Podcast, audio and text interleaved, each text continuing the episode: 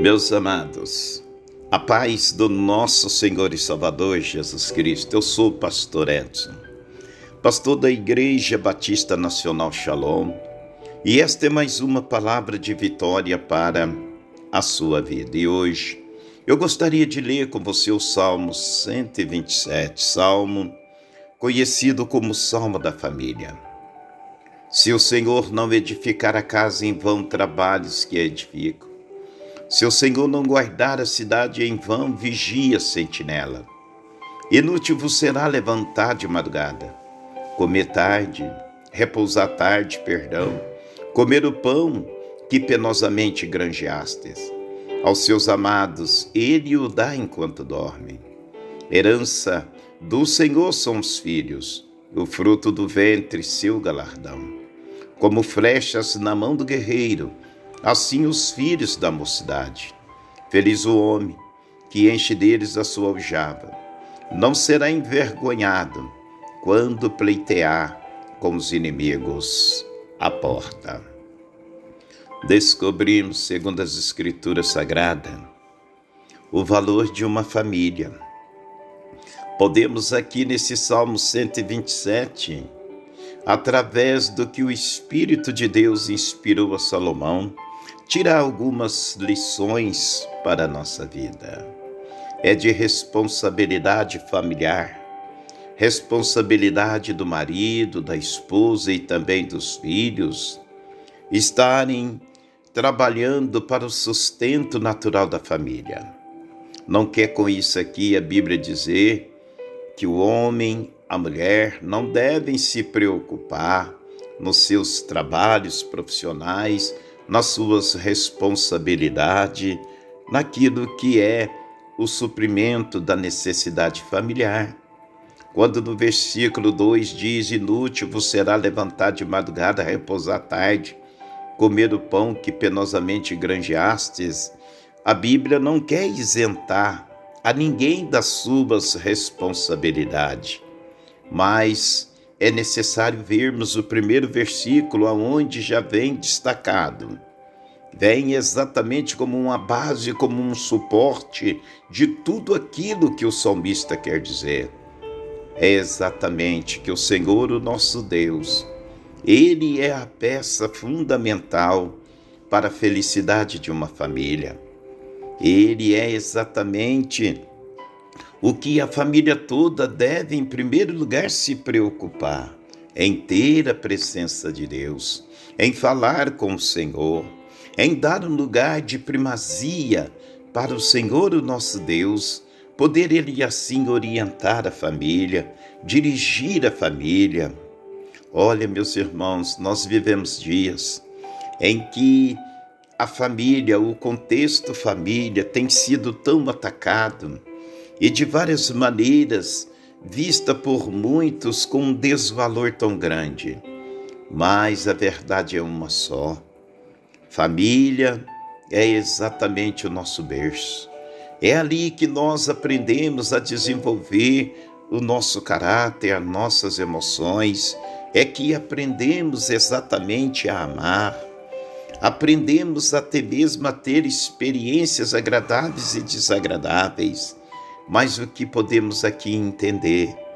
Irmãos, como a família depende da presença de Deus, como os filhos que são dados aos pais como herança do Senhor, como que esses filhos também, todos nós juntos, precisamos nos preocupar.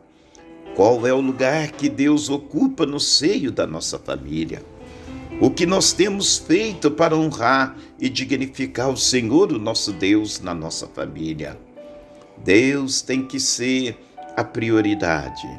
Por meios de Cristo Jesus, o nosso Senhor, temos que buscar a presença de Deus para que Ele reine no seio da nossa família. Eu quero até mesmo tomar a liberdade aqui para ler em Efésios capítulo 4, quando o apóstolo Paulo vai falar exatamente a respeito da unidade da fé. Quando ele vem trabalhar exatamente, irmãos, a respeito do ministério, da vocação, daquilo que nós precisamos desenvolver como igreja, E por que não atribuir isso também para a nossa família? Por que não viver essa verdade no seio da família? Porque uma família bem estruturada é que forma uma igreja bem estruturada. E em Efésios capítulo 4, nós podemos ler do versículo 1 ao versículo 3: Rogo-vos, pois eu, o prisioneiro no Senhor, que andeis de modo digno da vocação a que fostes chamados, com toda a humildade e mansidão, com longanimidade, suportando-vos uns aos outros em amor, esforçando-vos diligentemente por preservar a unidade do Espírito no vínculo da paz. Este deve ser também o trabalhar de uma família. Uma família feliz, uma família unida.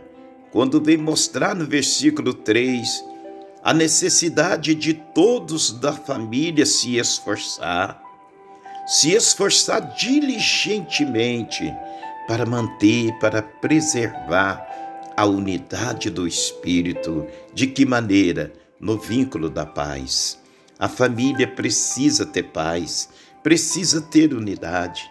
E isso só é possível quando Cristo Jesus, o nosso Senhor, ele pode reinar no seio de uma família. A família, muitas vezes, dentro da própria casa, estão divididos, cada um fazendo as suas coisas de interesse pessoal cada um vivendo o seu lado e as suas ocupações, buscando os seus próprios interesses e muitas vezes perdendo de vista que juntos devemos diariamente buscar a presença de Deus. Temos que andar de modo digno, de como o Senhor nos chamou para sermos a sua imagem e a sua semelhança, e para vivermos também cada um de nós individualmente, de forma coletiva, abençoando nossa família, abençoando a nossa casa, nos esforçando com toda a humildade, com mansidão, com longanimidade.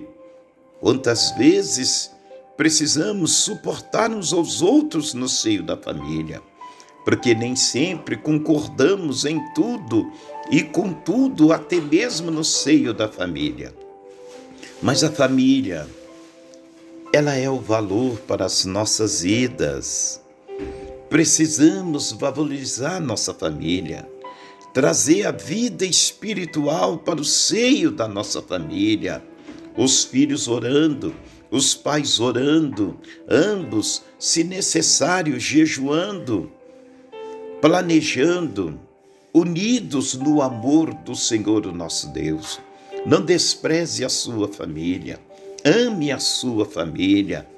Esteja você mesmo unido, vinculado com todos da sua família.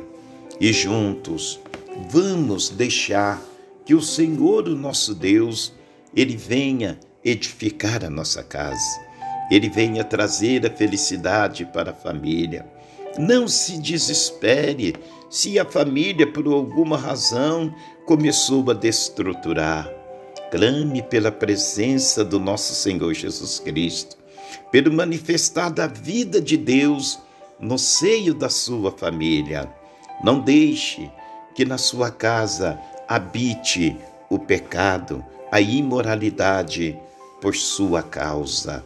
Evite trazer maldições para a sua casa, para os seus, para esses os quais o Senhor nos chamou, para amá-los e para edificá-los no Senhor. Que Deus use a sua vida no seio da sua família para você ser um referencial, para você ser um instrumento de Deus e poder ver a sua família completamente abençoada para a glória de Deus.